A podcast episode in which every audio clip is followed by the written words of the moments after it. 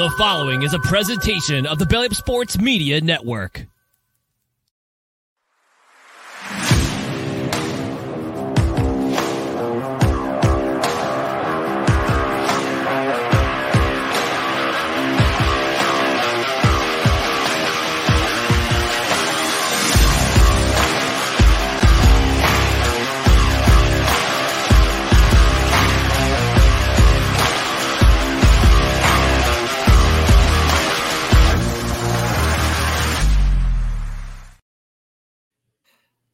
Right, folks, welcome to episode 204 of the Pesky Report, brought to you by Belly Up Sports. I'm Ed Hand, and I am joined today by Brandon Brewer. How are you, Brandon? I'm doing well, ready for Duvall in Boston. Let's go. Well, it hasn't been confirmed yet, um, but hopefully, you know, we're going to be talking a little bit about that. So hopefully, by the time you hear this, that'll be a little more uh, set in stone. But um, I'm very excited for our guest tonight. We've got uh, Max Cerullo, who is a Red Sox beat reporter. Um, and Mac is also one of my favorite Twitter follows because when there are press conferences with Red Sox officials, he gets the he, you know, it's it's sort of an art form taking down quotes. I've tried to do this before when we have interviews on, and it's you know, it's hard to pick out the ones that are are right for it. And Mac, I feel like always hits when he picks out quotes. Um, so that's that's already something I'm very excited for. But uh, how how how are you doing today, Mac? How are you doing? Uh, it's really good to have you here. I'm doing great. Thanks so much for the kind words. Yeah, the, the press conference. It's uh, it's funny. You, you do this long enough, and you, I guess, get an ear for it and learn to type really fast. I don't know. It's funny. I, I um, yeah. It's it, well, we've had a lot of press conferences this off season too. So um, you know, for for better or worse, they're they're making moves. Uh, there's obviously a lot of debate over whether or not they're the right moves, but uh, it's been uh, certainly a lot lot to talk about. That's for sure. Yeah, and we're we're going to be talking about all of that. But before uh, before we get started, can you just tell us a little bit about yourself? Um, where did is your background in journalism? Where did you go to school? Uh, yeah, so um, so I, I uh, for, well, first of all, um, my my uh, I work for the Eagle Tribune, so we'll start with that. Uh, so my job is uh, we you know we, we I cover the Red Sox for the the Tribune as well as the other affiliated papers. So like you see me in the Salem News, Gloucester Daily Times, uh, Newburyport Daily News. That was that's where I kind of came up and where I came from. I was the uh, sports editor there for a while, and uh, you know, sort of the, the high school guy uh, for most of the early day, early years of my career.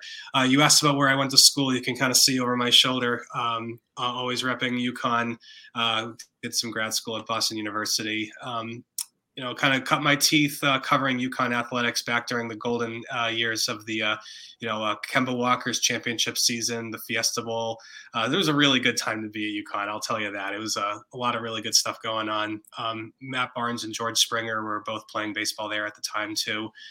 Um, yeah, so um, you know, obviously now I've been on the Red Sox beat for about a year. It, all the All Star break of 2021, so about a, a, season and a half, we'll say and it's been uh, it's been a blast, man. It's uh you know what a what an amazing opportunity to be able to you know cover this team, even if well even if we'll say 2022 was a little bit of a downer overall. A little bit of uh, not not the ideal time to come in, but you know, um, were you a Red Sox fan growing up? Yeah, of course. Uh, you know, big sports fan growing up in general. Um, and uh, you know, I, I, think you could ask around the beat. You know, any of the the pro beats in Boston. I mean, almost everybody will tell you the same thing. I mean, you know, everybody kind of comes to this through a shared love of sports, and uh, to to be able to do it for a living is is really awesome. Yeah, I mean, what was your favorite? What was your favorite team? Uh, like, which Red Sox team? Like, do you really feel the most connected with? I guess. Um, uh, well, you know, it's funny. Like, it, it's almost cliche to say the 2004 team, but in that case, it's really true and it's really earned. Um, so I, so I'm, uh, I'm 32. So uh, I was in high school, uh, actually just entering high school during the 2004 um, season, and uh, I really got into the team for the first time in the playoffs, uh, the 2003 playoff run. And so when 2004 rolled around, I was like, all right, you know what? I'm in. I'm just gonna. I it was the first time I'd watched every game. It was the first time I really like you know was picking up the sports section every day, reading the Globe, reading you know whatever I could get my hands on, and uh, was let's just say that it was a, a good return on my investment emotionally. uh, you know, time wise, uh, it worked out. So it was, it's a, yeah. well, that was definitely the most enjoyable fan experience I've ever had uh, by far. Uh, and certainly the most formative, I would say. Um, I, I, think I would have turned out a lot more cynical, like most most older Red Sox fans, for sure, had that gone south. Uh, you know, uh, like so many had happened before. I mean, 2003, there was that whole. I mean, do you do you have a Boone home run story? Like, what your reaction to that was? If that was your first real postseason you were watching. Um, I listened to that one on the radio. Actually, uh, I was technically not supposed to be up that late. I was, uh, I think, I, it was past my bedtime back when such was a thing, and I had like a little Nickelodeon clock in my room that had a radio, so I would listen to the games after I was bed. And I think I remember that one when it happened. I just kind of turned it off. I was like, "All right, I'm going to I'm going to sleep now." yeah, because that was like what, like thirteenth like, uh, inning. That was that was late. That was real late, like thirteenth inning or so. So it was definitely past your bedtime, young man. yeah, I'd say so. Well, I think I I think I passed out for a couple of innings before I, I like woke up. I was like, oh god, is it like what happened? So I like hit the button. I think it, it was like right after, like oh. like maybe even right right after, and I was just like, okay, okay, I'm, that, that's good night. so 2004, were you allowed to stay up for the Papi walk offs, or was that also past your bedtime? Um, the first Oh wow, that's a great scene. That's I'm glad you brought that one up. So the first, uh, the game four, uh, I was not, I did not make it until I. So my dad actually played an excellent prank on me that night. Um, I woke up the next day not knowing the result, and he told me that they lost. And so when I got when I opened, turned on Sports Center and got the Globe, I was the best kind of confused. Um, and game five that night, uh, it, the game started at like four, so that was like still a reasonable hour. So I, I was up for that one. And uh, don't worry, I, I, I made a. I, I was 14 years old, so let's let's let you know. I I I I am um, I, I am not sleeping in the press box these days. I, I can promise you that. I just remember uh, sleeping because that was a school night for the first one for um, the Ortiz walk off home run. That was a school night, so I slept through that one also. Um, so but yeah, sorry, Brandon, I mean to cut you off. Uh, I, I, was to say, like, I guess I'm the old man of the show because uh, 2003 was my freshman year of college, and so 2004 I was I was in college doing my thing, probably hammered drunk for every single game.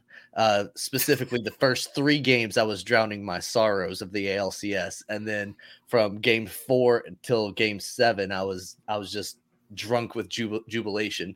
And uh, I, I, do remember game seven specifically. I was uh, very much intoxicated, but s- still hanging on the edge of every single pitch of that game. Somehow I was at that like that nice balance of drunk but still aware of what you were doing and what was going on and the magnitude of what was happening and oh man like that was a, a probably the best feel good moment that I've ever had while drinking alcohol and watching baseball simultaneously. Usually it doesn't end well. I can't I can't even imagine, man. That that's a that was a great that would have been quite a time to be in college, especially in Boston. I, I don't know if you were in school in Boston, but boy, that would have been something else. It, it was uh, it was wild. I, I wasn't in Boston at the time. I, I actually was at uh, Gardner Webb University in North Carolina, but there was a really big baseball following at that school. They had a, a, a, really good baseball team and a lot of fans from all around the, the country were there. So I remember sitting there watching that game with a bunch of Cubs fans who also could sympathize with not winning World Series for a million and a half years. So they were super excited for us to to be able to to come back from three games down against the Yankees and then go on to the World Series whether we won it or not, we didn't care at that point because it was like we beat the Yankees, we're on top of the world, baby, let's go. I'm sure they were happy when you when the Sox beat the Cardinals. I mean, oh yeah, that like beating their Yankees, I guess, right? Yeah, that's a bitter rival for the Cubbies. So yeah. And so uh, moving moving on from days past to days forward, as Brandon alluded earlier, there've been some uh, there's been some talk about Adam Duvall joining uh, joining the Red Sox. That um, some have said that they're uh, they're pretty close to an agreement. Some have said that it's a little further away, but that we'll know by the end of the week. Have you heard anything on this matter? Um, I can't say that I can report anything that isn't already out there. Uh, all I can really say on this one is that it makes a whole lot of sense for sure. Um, you know, you're talking about a guy who is a Gold Glove caliber defend defender. Uh, he was a you know, only two years ago he hit 38 home runs and had 113 RBIs. Uh, you know, for the most part throughout his career, I mean, this is a guy who has been uh, a productive power bat in center field, which is exactly what the Red Sox could use right now. You know, Kike, one of the luxuries of having him, and presumably he'll be healthy. I mean, what happened to him last year was pretty was pretty rough um, you know that's a very productive play piece that you can slot in almost anywhere on the diamond, right? So if you get Duvall, then you can move Kike to presumably to shortstop, and then maybe just roll with Arroyo until something happens with him, because um, injuries are obviously a concern. Uh, you know, Duvall maybe not you know he's getting older you know he's he's in his like mid 30s now. So there's some risk there but you know given the circumstances and especially if you get him on a one or two year deal makes perfect sense uh, would absolutely you know be a be a signing. I think the red sox well, a lot of people would be excited about and for good reason. So you think that he makes sense in center field? Where would you move Kike to in that uh in that scenario? Um well as the roster is currently constituted shortstop but that's not to say that the Red Sox couldn't also find another person to play shortstop. Um, you know, I think because um, the trick is is basically if you do move Kike into the infield, now you have a hole at center field.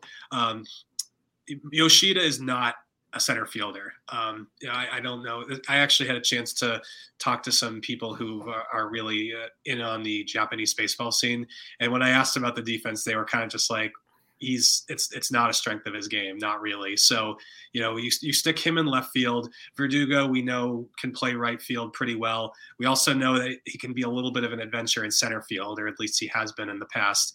So you're really your best bet is either find at least one, if not two people to play in the middle infield, or move Kike and make sure you find somebody who can play center field. So Duvall would allow the Red Sox the opportunity to do the latter.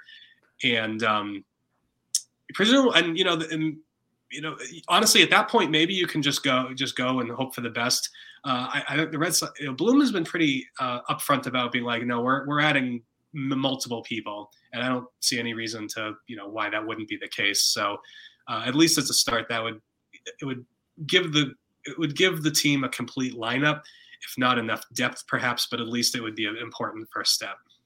Yeah, especially the power bat too, because they're really besides Rafi Devers, there isn't really an additional person that's really a threat to leave leave the field every any at bat. So I think that it does make a lot of sense with um with Duvall there. Now you mentioned yeah. uh, Yoshida. What uh, what did you hear about him? Because that's there. I think this is this is the first uh, Japanese uh, like position player that we've really seen the Red Sox sign, isn't that?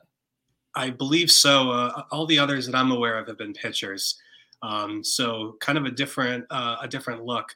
Uh, so I I had a chance. So I was sort of looking into him actually for a, a while before really he was even on the Red Sox. Uh, well, publicly on the Red Sox radar, they they've been scouting him for years. He's a, a been a been a, a, huge priority for a long time, honestly. Um, I, I think he's very interesting. We'll we'll have to sort of see how he translates to the big leagues. But you you see what he's done in Japan. There's a lot to like. I mean, this guy never strikes out like ever. Um, you know, he he walks a ton. Uh, he's good. You know, really, you know, good bat to ball skills, uh, sneaky good power. I don't really know how that's going to translate because uh, you know Yoshida's not a very big guy. Like he's like five five nine, 180, something like that.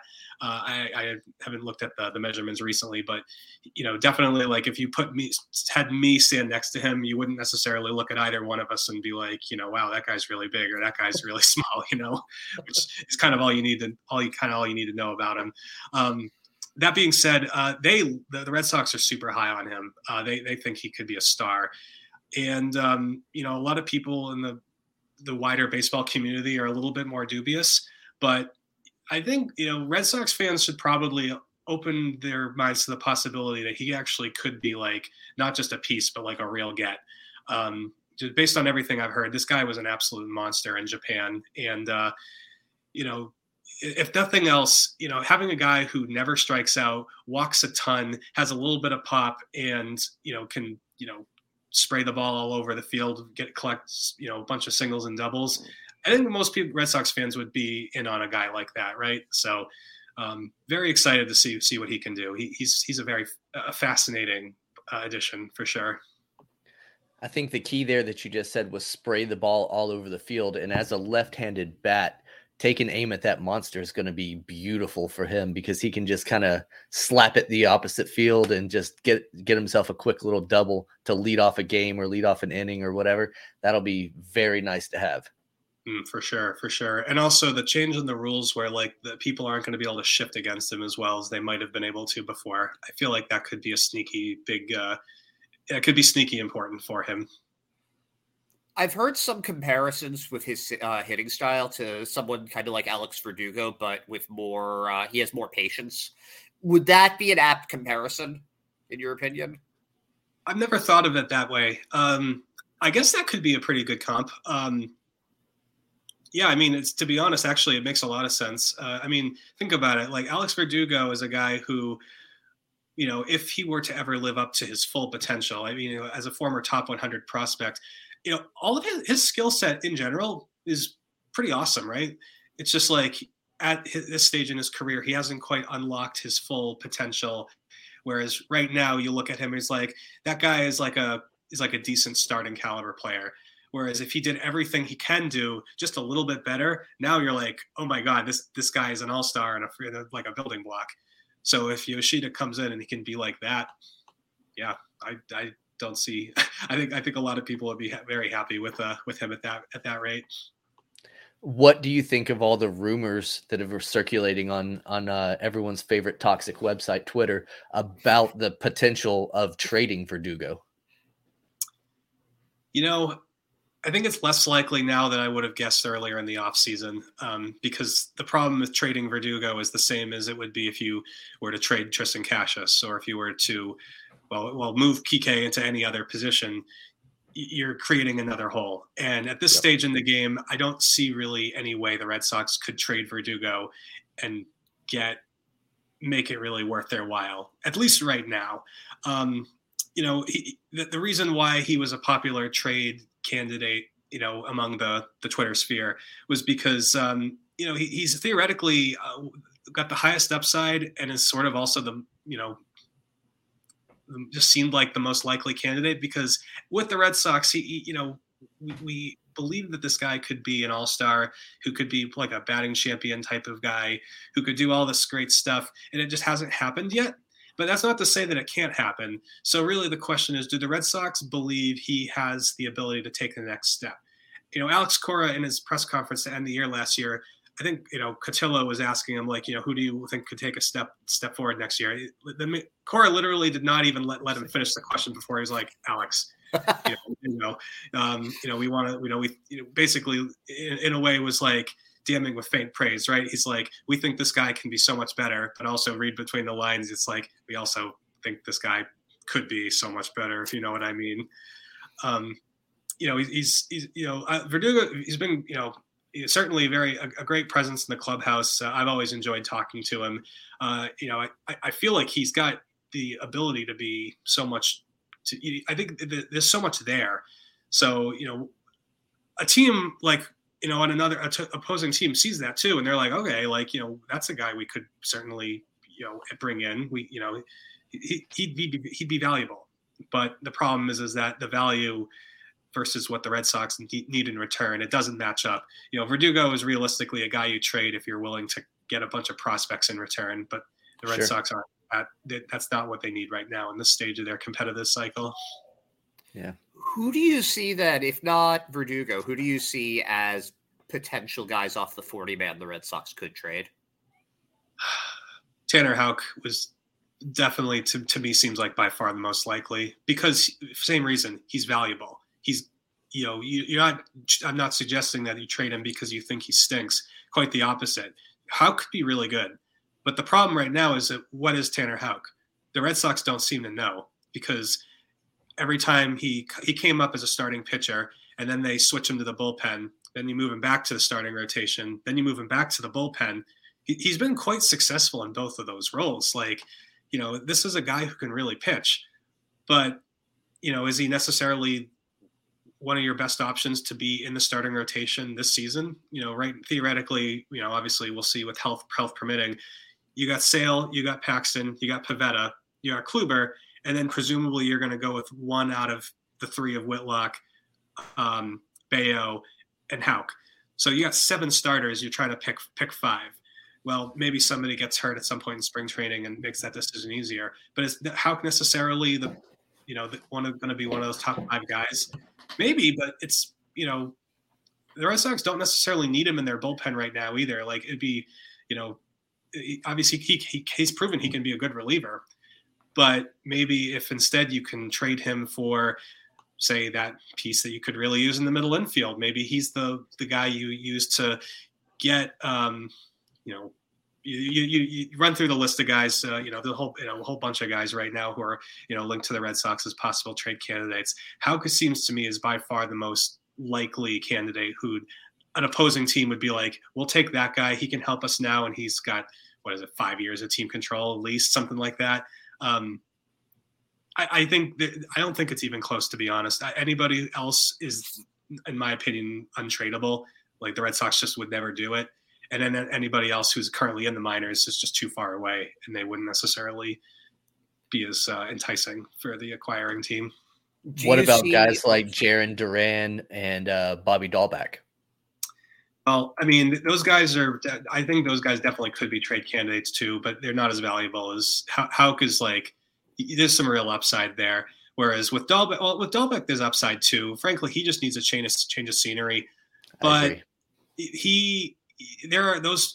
Everybody knows the flaws. I mean, he's a guy who has, you know, is theoretically capable of like hitting like 40 home runs. But the problem is, is he's just got way too many holes in his swing. You know, it's everybody's seen it watching him play day in and day out. Like uh, other scouts and other teams see it too. So Dalbec could be traded. It's possible he even, you know, most likely will be traded, but that's not necessarily going to be like a particularly, uh, know, I wouldn't say it's going to be a blockbuster deal. That one strikes me as one where the Red Sox trade him for like some enticing prospect who's at least two years away, if that makes sense. And with Duran, I, I, think kind of the same deal, but in his case, actually, I think the Red Sox really kind of need to keep him around um, because the, with the outfield depth and the up, up the middle situation being what it is, you know, if Duran's going to be part of the solution, this is it's kind of put up or shut up time right now. So, you know, I, I feel like it's more likely they keep him around.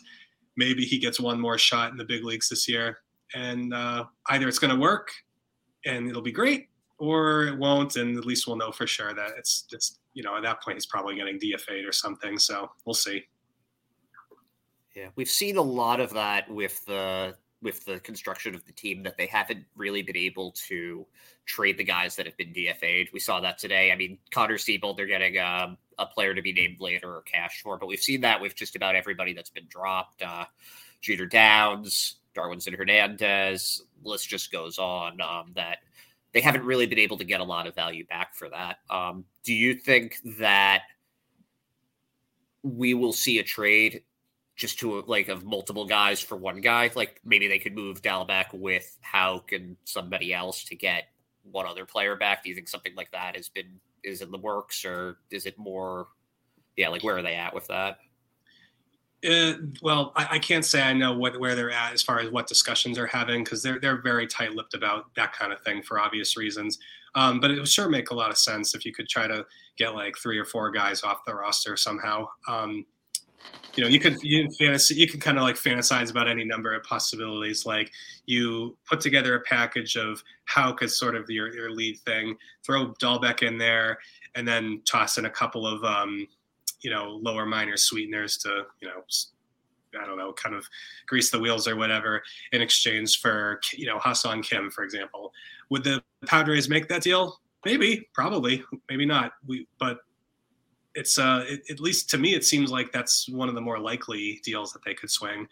Um, that being said, it's tough to say. Uh, the trade market's been weird this year because, like, usually you expect a lot more teams to be interested in prospects, whereas really even the non-contending teams are kind of looking for major league caliber players. And there's only so many of those to go around, and the good teams don't want to. You know, they don't usually want to give up players like that. So, interesting to sort of see where, you know, how how it'll play out. You think uh, the MLB expanded playoffs has anything to do with that shift in uh, desire to build later as opposed to building right now. We got to contend for that wild card spot. It's an interesting theory.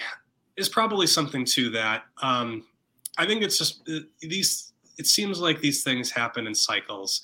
Uh, you know, the people adjust, things kind of go a certain way, and then people zag, and then things change. So it feels like right now with the new CBA, with the new expanded playoffs, there's, there's a whole multitude of factors, but it seems that big league caliber players have, well, in a weird way, never been more valuable. Even though that's strange, because like theoretically, good players should always be valuable, but in a lot of cases, that hasn't necessarily been the case. Um, so it's a little bit of a ch- changing landscape. Um, I'm sure the playoffs do have something to do with that. It's it's definitely a real thing. Like you get to September, and teams who previously would have been just way out of the picture now, if you're just hovering around 500, you have a chance. I mean, the Red Sox weren't really out of it last year, even, you know, not really until like early September, you know. Before that, I mean, you know, in past years, they would have been, their goose would have been cooked like by like the end of July, practically, right? Um, so all these teams, uh, you know, all these teams see it that way. So it's it's it's a it's a real thing, I'm sure.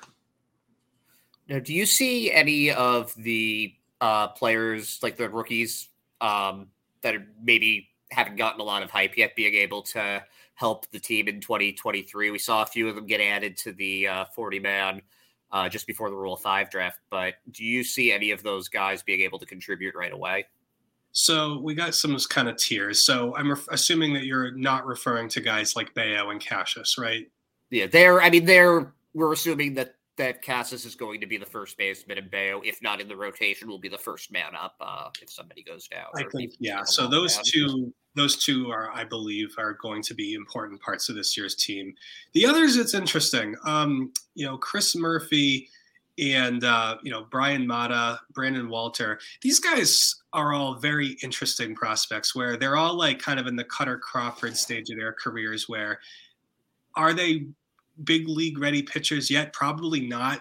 But could they be big league, eh, you know, impactful for a couple weeks at a time? Maybe, uh, you know, fill in in a double header here or there, or you know, if a guy goes down to injury and you know the schedule is falls a certain way, um, it, they they give the, the Red Sox a very uh, the luxury of having a ton of good starting pitcher depth.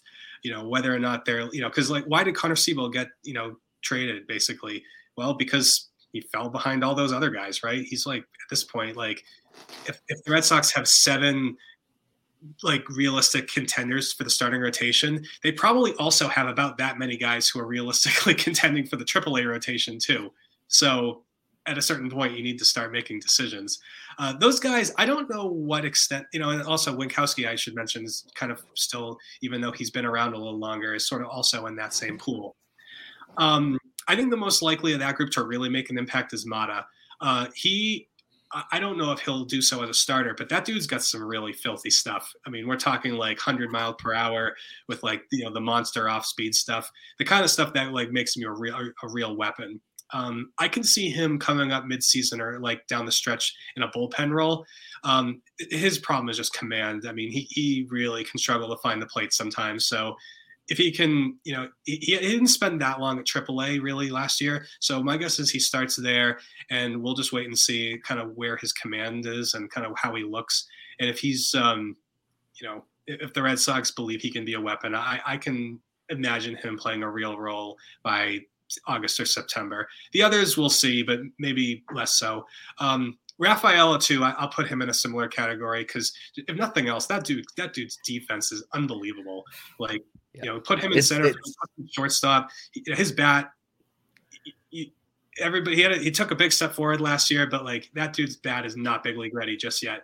But you know, if he if if if they could use a utility kind of spark plug guy who you don't necessarily really give him many at bats, but just stick him in center field for the late innings or stick him at shortstop when somebody needs a day off, that guy could be useful. So I wouldn't be surprised if we see him get some action at some point. Yeah. Um, do you think that um, who do you think the next guy to be DFA'd would be um, after Seabold if they if they had to drop somebody at this point? If like, like let's say Duvall happens and um, he's gets a major league deal, like who would be the next man down? Oh wow, that's a great question. Well, you know what? The funny thing is that everybody has been speculating it's going to be Brasier for about like the last six or seven roster moves. Um, he's indestructible, honestly, man honestly, like the way that like the front office people talk about him, I, I think he's. Um, I, am almost comfortable saying he's practically a lock. If, if, nothing else, to at least like start, you know, make it to spring training, which I know a lot of fans that that frustrates a lot of fans, but. They, for hey, they like him. You know, I, I don't know if I necessarily understand what the case is, considering the additions they've made and some of the talent they kind of have available. But like he and Kaleb Ort um, their, their, cases are a little different. Whereas Brasier, at least we know and has proven he can be a very effective big league reliever, even if that isn't always, you know, even if it comes and goes. And last year it really wasn't there a lot. And or is kind of a similar type of thing with uh, Mata, where he, I mean, he, he throws really hard. You know, if nothing else, you can say that about the guy. Um, you know, it's funny. Like, who? Th- th- this is a good problem to have. Like, who, who's left that's really expendable, right? like you know Connor Seabold was kind of a surprise. You know, you you're, you're already down Darwinzon Hernandez. I, I don't think they'll DFA Dalbec, but like I don't know. It's it's tough. Like we've reached the point now where you have the core team, you have the guys who are definitely not going anywhere, and then you kind of have like people who you're like, all right, like I don't really we don't we don't want to you want to lose these guys. You know, it's it's it's a it's a good it's, it's a good problem to have. Um, it's I, I don't truthfully like all the good answers I had to this question are are gone. you know, we've already kind of they've sort of trimmed uh, the, the the bottom guys off the bottom of the roster. So um, it'll be interesting to see, which is a very unsatisfying answer to give. I know, but um, that's it, where we're at. It right does point though. It does point towards something that um, I think has been observed as being a strength of the team going into um, going into the season, which is that the bullpen has received some tremendous upgrades, especially compared to where they were at last year, you know, where Matt Barnes was kind of the de facto closer by the end of the season. Um, and, you know, they brought in Kenley Jansen, they brought in Chris Martin, Joely Rodriguez. I feel like there's somebody else that I'm forgetting right now. But, you know, Schreiber for after last year, yes, how potentially. A healthy Josh Taylor. Well, well, we'll see about that. Um, yeah, no, the bullpen. I mean, th- nobody should have any complaints about what they've done with the bullpen. Um, you couldn't ask for a better offseason as far as that goes. Um, you know, Kenley Jansen is a is obviously like is, is terrific. I mean, one of the best closers of the past uh, decade. I, I don't know if he'll get Hall of Fame consideration because that's kind of a thorny question with closers in general. But if there's a guy of, of this generation who's gonna get a look, he's it's gonna be him and Kimbrel. Yeah. Um, you know he's and he's still he's still got it. I mean he's he's he's like 35 now I think, but like still still very effective. You know, obviously clearly like no stranger to high pressure situations. Pitched in the playoffs like forever. It seems his whole career practically. Uh, Chris Martin, I mean that dude throws strikes. Um, I mean, in his his command, according to Statcast, I think he might be. I think last time I checked, hundredth percentile in uh, walk rate. I'm going to double check that. Uh, he, I mean, at least as far as his command goes, it's um, you know, let's just put it this way: he is the, the, ideal solution to a big problem that a lot of Red Sox relievers have had, which is you never really know what you're going to get, and you're never really sure where it's going to go. Um, he he's uh, he's going to be very reliable in that respect, and just having those two guys really bumps everybody down into more appropriate spots. You know, maybe Matt Barnes makes you queasy in the ninth inning well, how about in the seventh inning? I think he's a, he's a pretty effective, uh, you know, guy there, especially if he pitches anything like he did down the stretch, where he really seemed to get his act together. And uh, John Schreiber, like, you know, obviously with relievers, you can never really tell how they're gonna, you know, go year to year. But if he's anything like he was last year, I mean, that dude pitching in the sixth and seventh inning most of the time, you know that's uh, that's going to be that's that's going to be a really good thing. And um, yeah, so yeah, so uh, Chris Martin is 100 percentile in walk rate. So yeah, that's that's um, hallelujah, right? he won yeah. like five. What was it? Five people last year, 60 innings, something like that. Something stupid like that. Yeah. Um, so a sub just, one whip. Right. So those those guys, those, that's like four guys right there where you're like, okay, like that.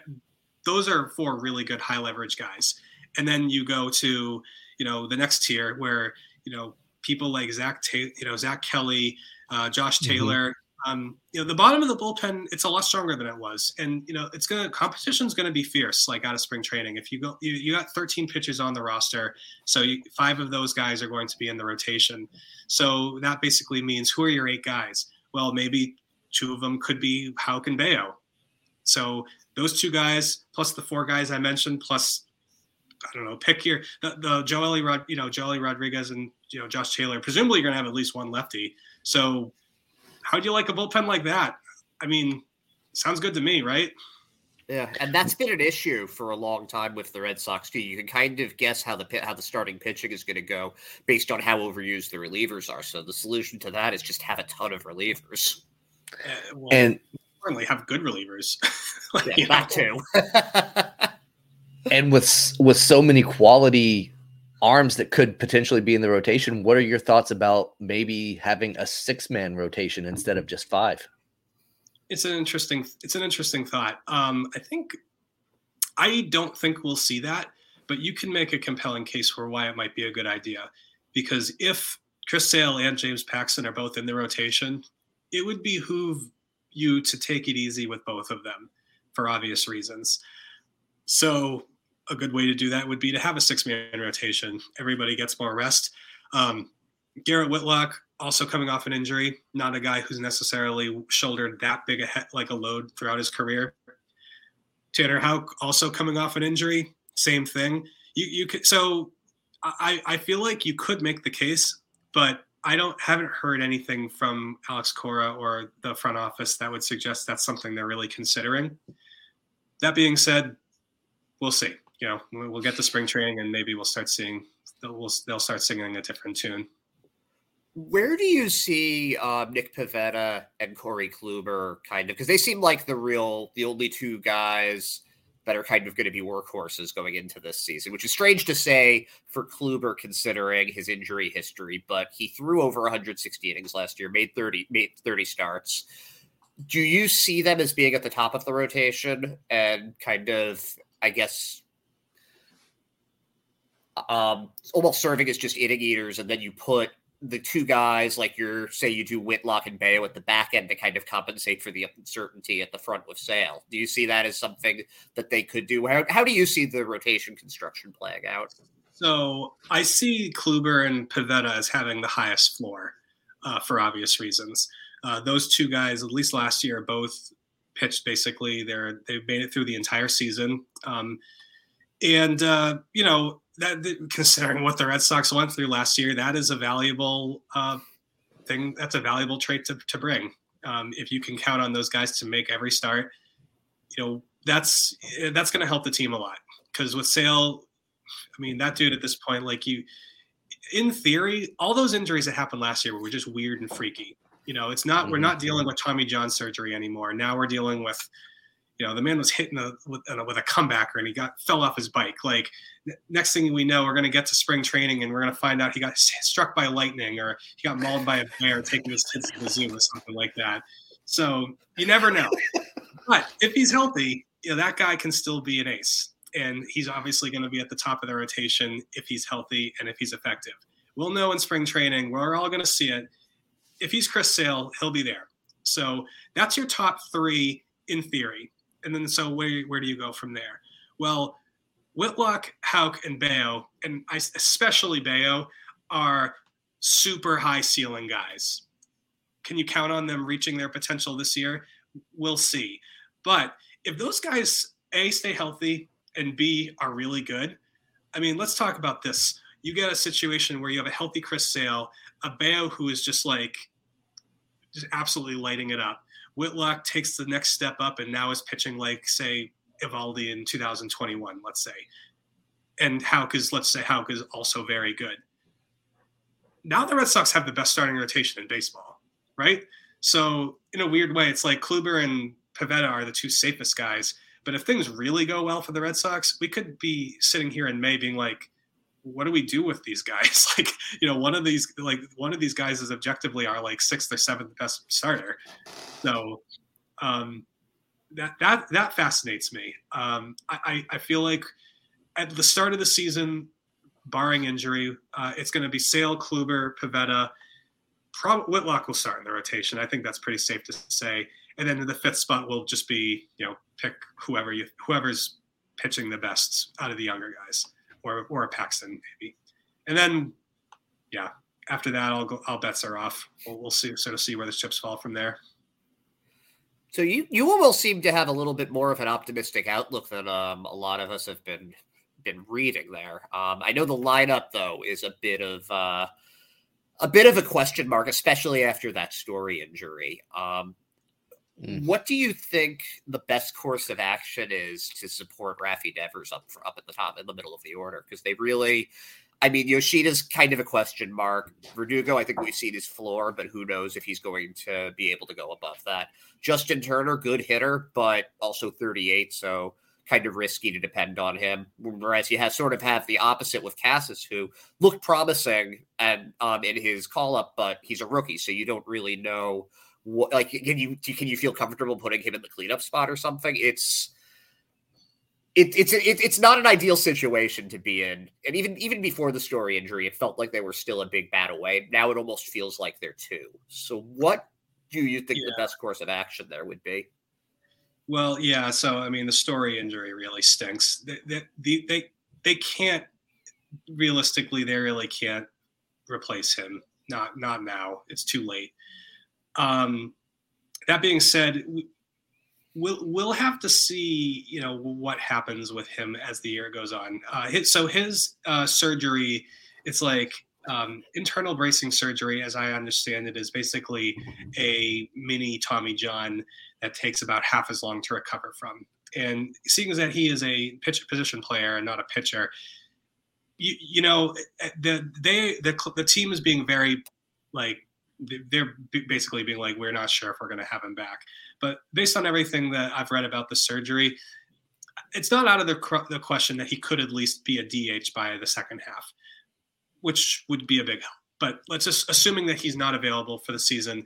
Um, Yoshida and Casas need to produce. Um, if those guys are good, this lineup will maybe it'll it'll help a lot. I guess is, is, is kind of where where I'm at on that. Turner and Verdugo both also need to produce.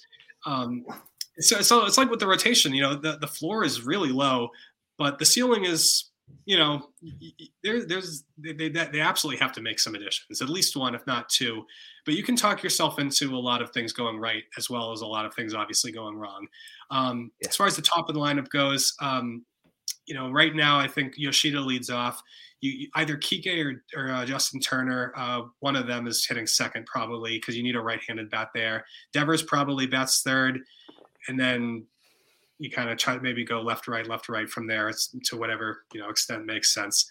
Um, it's a question mark. Uh, this is an easier question to answer if if and when Duvall comes into the picture, and if and when they make any trades.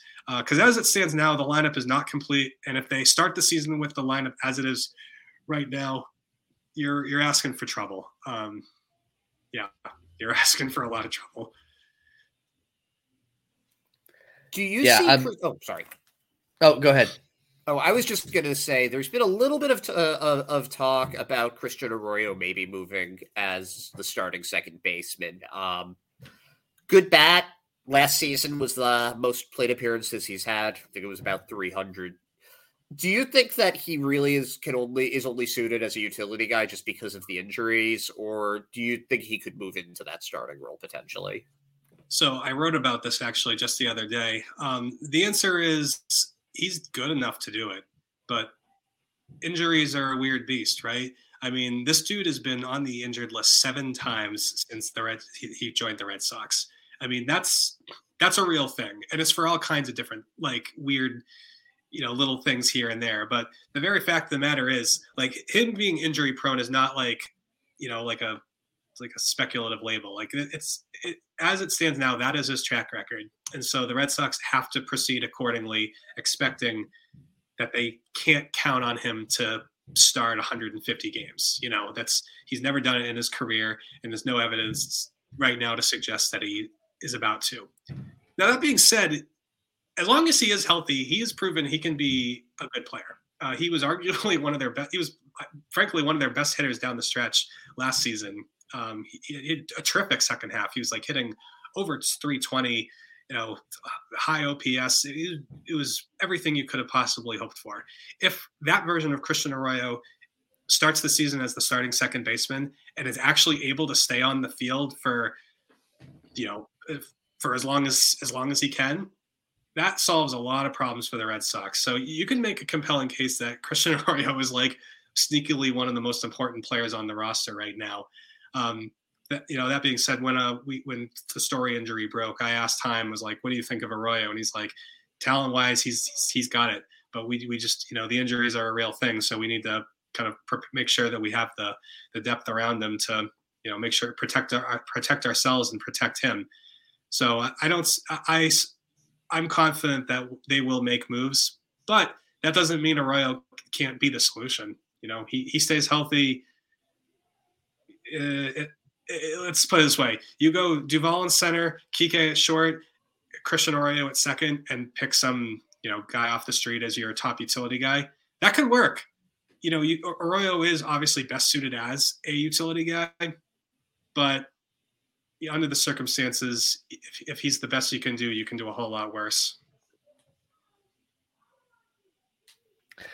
Now uh, that that was that was a really good take on Arroyo, I think, and something that I really hadn't considered about him as being a sneaky most important player on on the Red Sox roster. Uh, before that, you brought up uh, if slash when the Red Sox bring in a bat like an Adam Duvall. And I don't know if you've had a chance to see it or not, but Dan O'Mara uh, laid out Duvall's spray chart from 2021 over a, a, a, lay of Fenway Park. And it's something that I think should get a lot of Red Sox fans very excited to see because it looks like a lot of doubles and home runs over the monster. that looks pretty good, doesn't it? That's uh he's gonna you got a guy like that in here, and if that spray start chart stays the same, you're you're gonna be uh, adding a lot of dents to that wall. Um, yeah, I mean, I don't even know what to say. I mean, that's a that's a compelling case right there. Get that get that guy in here and watch watch the damage he can do to the monster, right? So you're talking about the the potential lineup. I think that puts Duvall in the cleanup spot with Kike at the second spot. So then you start off your games going left, right, left, right. And then from there, you just uh, maybe plug in Casas at fifth and then uh, go from there. But I think that could be a pretty stout top of a lineup. And then uh, with the quality pitching that we've already discussed about, this has sneaky potential for a team that could contend.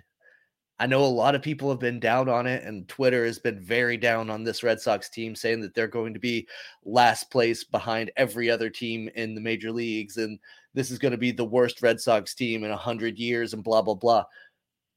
Realistically, this is a team that could compete at least for a wild card. Do you agree? Oh, absolutely. Yeah, I mean, I think it's in Red Sox fans' nature to be as pessimistic as possible because that's that's just who you know as a region. That's just how we are. It's hard to you know even after all the years of championships, it's it's kind of you know old habits die hard. But you know it's it's true. So the thing with this Red Sox team, it's like I said with the rotation, and it's the case with the the lineup. The, you're dealing with an incredibly high degree of variance in terms of the possible outcomes we could see here. You know, you could you could get a best case scenario where everybody stays healthy, everybody produces, and this team runs over everybody en route to a World Series championship, exactly like what happened in 2013. Very similar circumstances. Or you could get what happened last year, where you're starting four rookies in the rotation for an entire month. Everybody gets hurt. Everybody underproduces who stays healthy, and you just just it just everything goes wrong. We've seen that story play out multiple times over the past decade too. So where where does that leave the Sears team? I think the Sears team their it's funny their their floor is basically a bottomless pit. But realistically, with the talent they have, I think they should at least be good enough to compete for a wild card. They should be good enough to finish above 500. I, am not necessarily promising they're going to like win 90 games, but but the thing is, like, if you're talking about an 85 win team in the AL East, that may still end up being a fourth or fifth place team. So it, we almost have to like separate the quality of the team from the place in the standings because let's face it, the Red Sox were a last place team last year, and yet they were miles ahead of most of the other last place teams in baseball. You know, you look at the Pirates, you look at the Reds, you look at the Royals. You know, those teams, those teams were were those were really really rough outfits. You know, the A's, another example. The Red Sox were not that. They were they were a below average to bad team. They didn't they didn't like totally suck. I think this year's team should be better, which means eh, you know, and if things maybe go a little bit, if they're a little bit luckier, we could be looking at some actually some really interesting and encouraging outcomes, maybe a little bit more like what we saw in 21. It's I'm not a I'm not a you know I don't I can't see the future, so I can't necessarily tell you how it's going to play out. Uh, but I, what I can say is the Red Sox can help their case by filling the holes, adding some people at the positions we've been discussing, raise that floor a little bit, and give yourself a chance because the Blue Jays aren't going anywhere. The Orioles are only going to get better. The Yankees aren't going anywhere, and the Rays.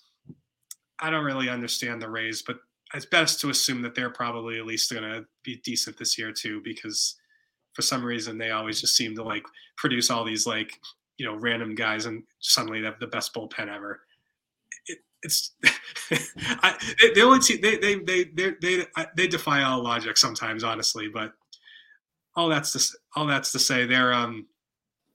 I, I think Red Sox fans should try to not be so pessimistic, even if cautiously, you know, maybe cautious optimism is a little too strong, but like allow yourself the possibility to dream big because there is enough potential on this team that they could surprise people. I like that. Yeah. So you might not have a crystal ball, but let's just for a second pretend that you do. And you can see the future. What's one move that between now and when pitcher, pitchers and catchers report for spring training that you see the Red Sox making? Hmm. Well, I don't know if this is the one they would do, but everybody's talked about uh, Ha-Seong Kim from the Padres as being a possible infield target, right? Well, let me float another one. I have no, I've heard nothing like to suggest that this is a thing that you know nobody from the Red Sox, no agents told me this. Um, Amed Rosario from the Cleveland Guardians, I feel like is an interesting target. Uh, he is approaching free agency. Um, the Guardians have a lot of middle infielders coming up through a you know so between uh, Gimenez is obviously their guy right you know that guy is like going to be their franchise player probably Rosario is a pretty solid shortstop you know pretty solid infield guy who can really you know give you a lot of what the Red Sox need right now and they've got a bunch of prospects, some who are already on the 40 man roster, a couple have already been called up. He makes perfect sense as a guy the Red Sox should potentially try to get.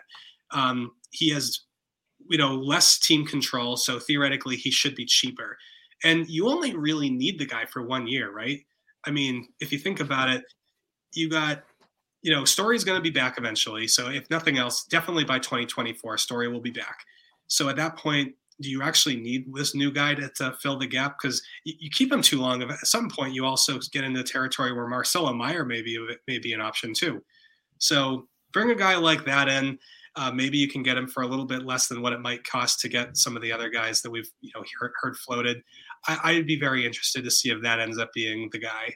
Uh, like I said, I don't have any. I'm not reporting anything. I, I this is literally just me looking at you know the resumes, the you know the contract statuses, all that sort of thing. It's like, well, that one makes a lot of sense. I will be. We'll we'll have to see if the Red Sox and the Guardians agree. Yeah, no, that's that's one that definitely I could see playing out. There are a few shortstop names besides Kim. I feel like that's the one that we've seen the most. Um, you know, like I've seen Adalberto Mondesi's name thrown out a bit, and you know, injury histories not great, but he is only 27. Paul DeJong off uh, several off years for the Cardinals. But, you know, this late in the offseason, pickings are so slim. Um, the two shortstops, yeah. though, that you really see in free agency have been um, Andrus and Iglesias. Which one would you pick of those two? Oh, geez. I mean, probably on and Andrus, but eh, it's not really a good position. If you're, frankly, I'd rather I'd rather just roll with Kike and Arroyo, and maybe maybe sign Iglesias as like the utility guy. That's at that point. Um, yeah, Harrison. I've heard is Josh Harrison's another guy I've heard floated out there. I, I guess I'd probably rather have him if I had to pick my you know any of those sort of bottom tier guys who are still on the market. But you know, I, I think do I think getting the, the the, really the, the really solid center fielder and just moving, you know, just kind of rolling with Kike, Arroyo, and whichever you know depth midfield middle infielder you can get your hands on. I feel like that's probably the the best play at this point. Uh, Duvall is so much better, or rather, he could be so much better than any of those other guys. I, at least I think, anyway.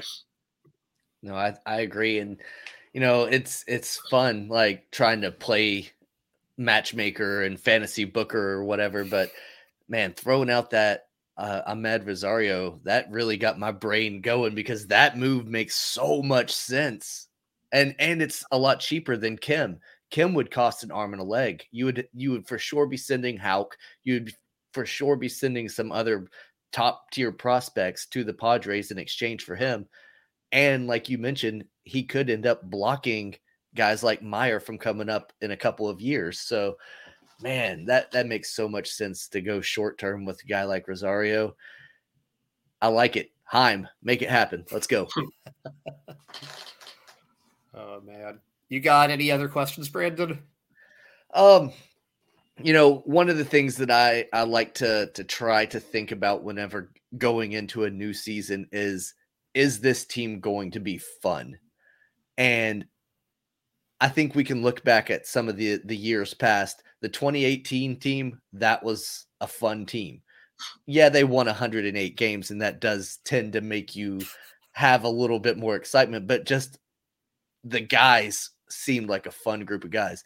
The 2021 team, that was a fun team. I, I think all of us can sit back and remember uh, Kyle Schwarber celebrating a routine out at first base like he just won the Little League World Series. That was a lot of fun. This team, the 2023 Red Sox, they are going to be a very fun team. Guys like Kike Hernandez and Justin Turner, those guys are great. They're fantastic clubhouse guys, and they're guys that like to have a good time. And reports that I've read from Braves fans are that Adam Duvall is that same kind of character. And I think I think this team, if they do bring in Duvall, even if they don't, I think this team is going to have a lot of fun, win or lose. What do you think? I think that's safe to say. Um, you know, it's one thing that really kind of plays into this too. How nice is it going to be to go into a season without worrying about whether the Red Sox are going to lock up Rafael Devers? You know, these we didn't even talk about that. Yeah. yeah, yeah. By the way, they, yeah, Rafael Devers is uh, you know locked up to the biggest contract in team history. Um, I think we it, it's just as a as a like a covering the team, you know, as like an observer of the team for fans. I'm sure not having that cloud over this team is going to be so refreshing, right? Like because the whole Bogaerts and uh, to a certain Devers too, to a certain extent, was so exhausting last year, and all the players felt it too. I mean, it was just always it was just looming over everything. It was like a it was just like you spend the whole season with your head in like a stockade with a guillotine over your head, just waiting for like the you know for the you know for the bad news to drop, basically.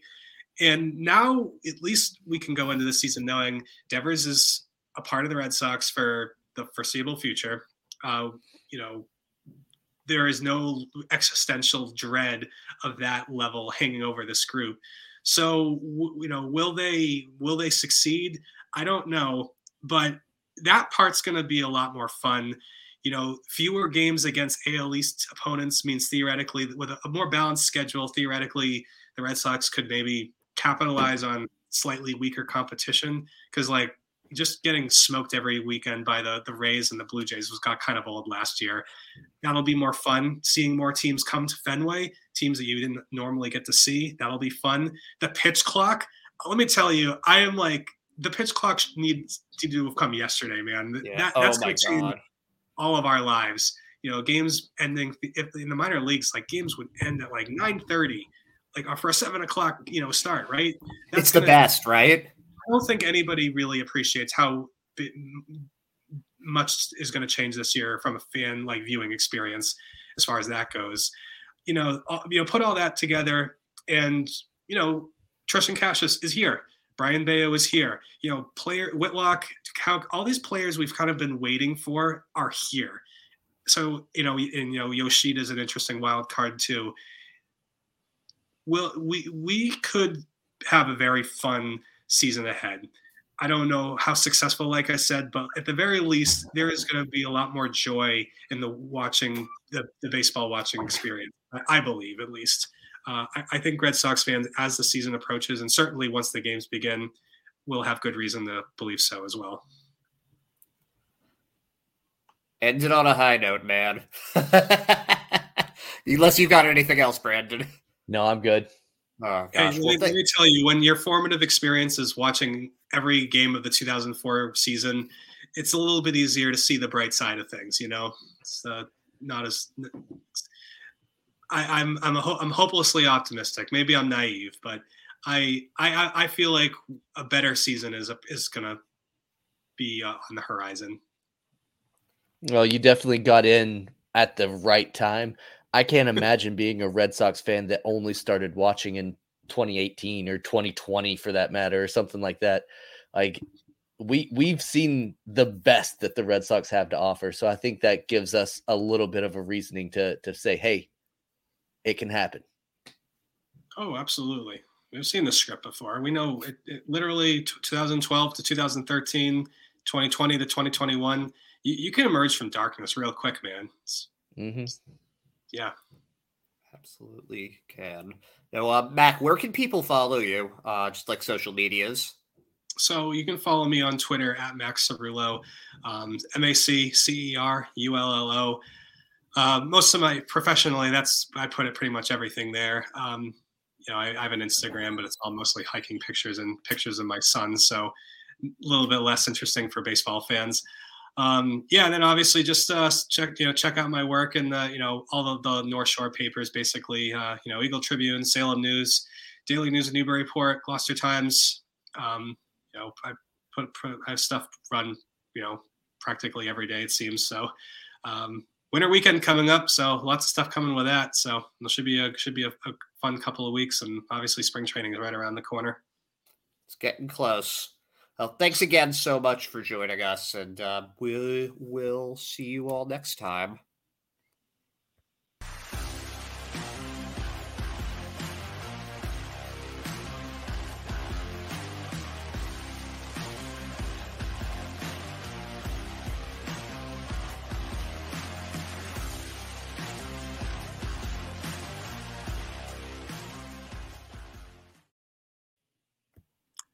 Awesome, thanks guys, that was awesome.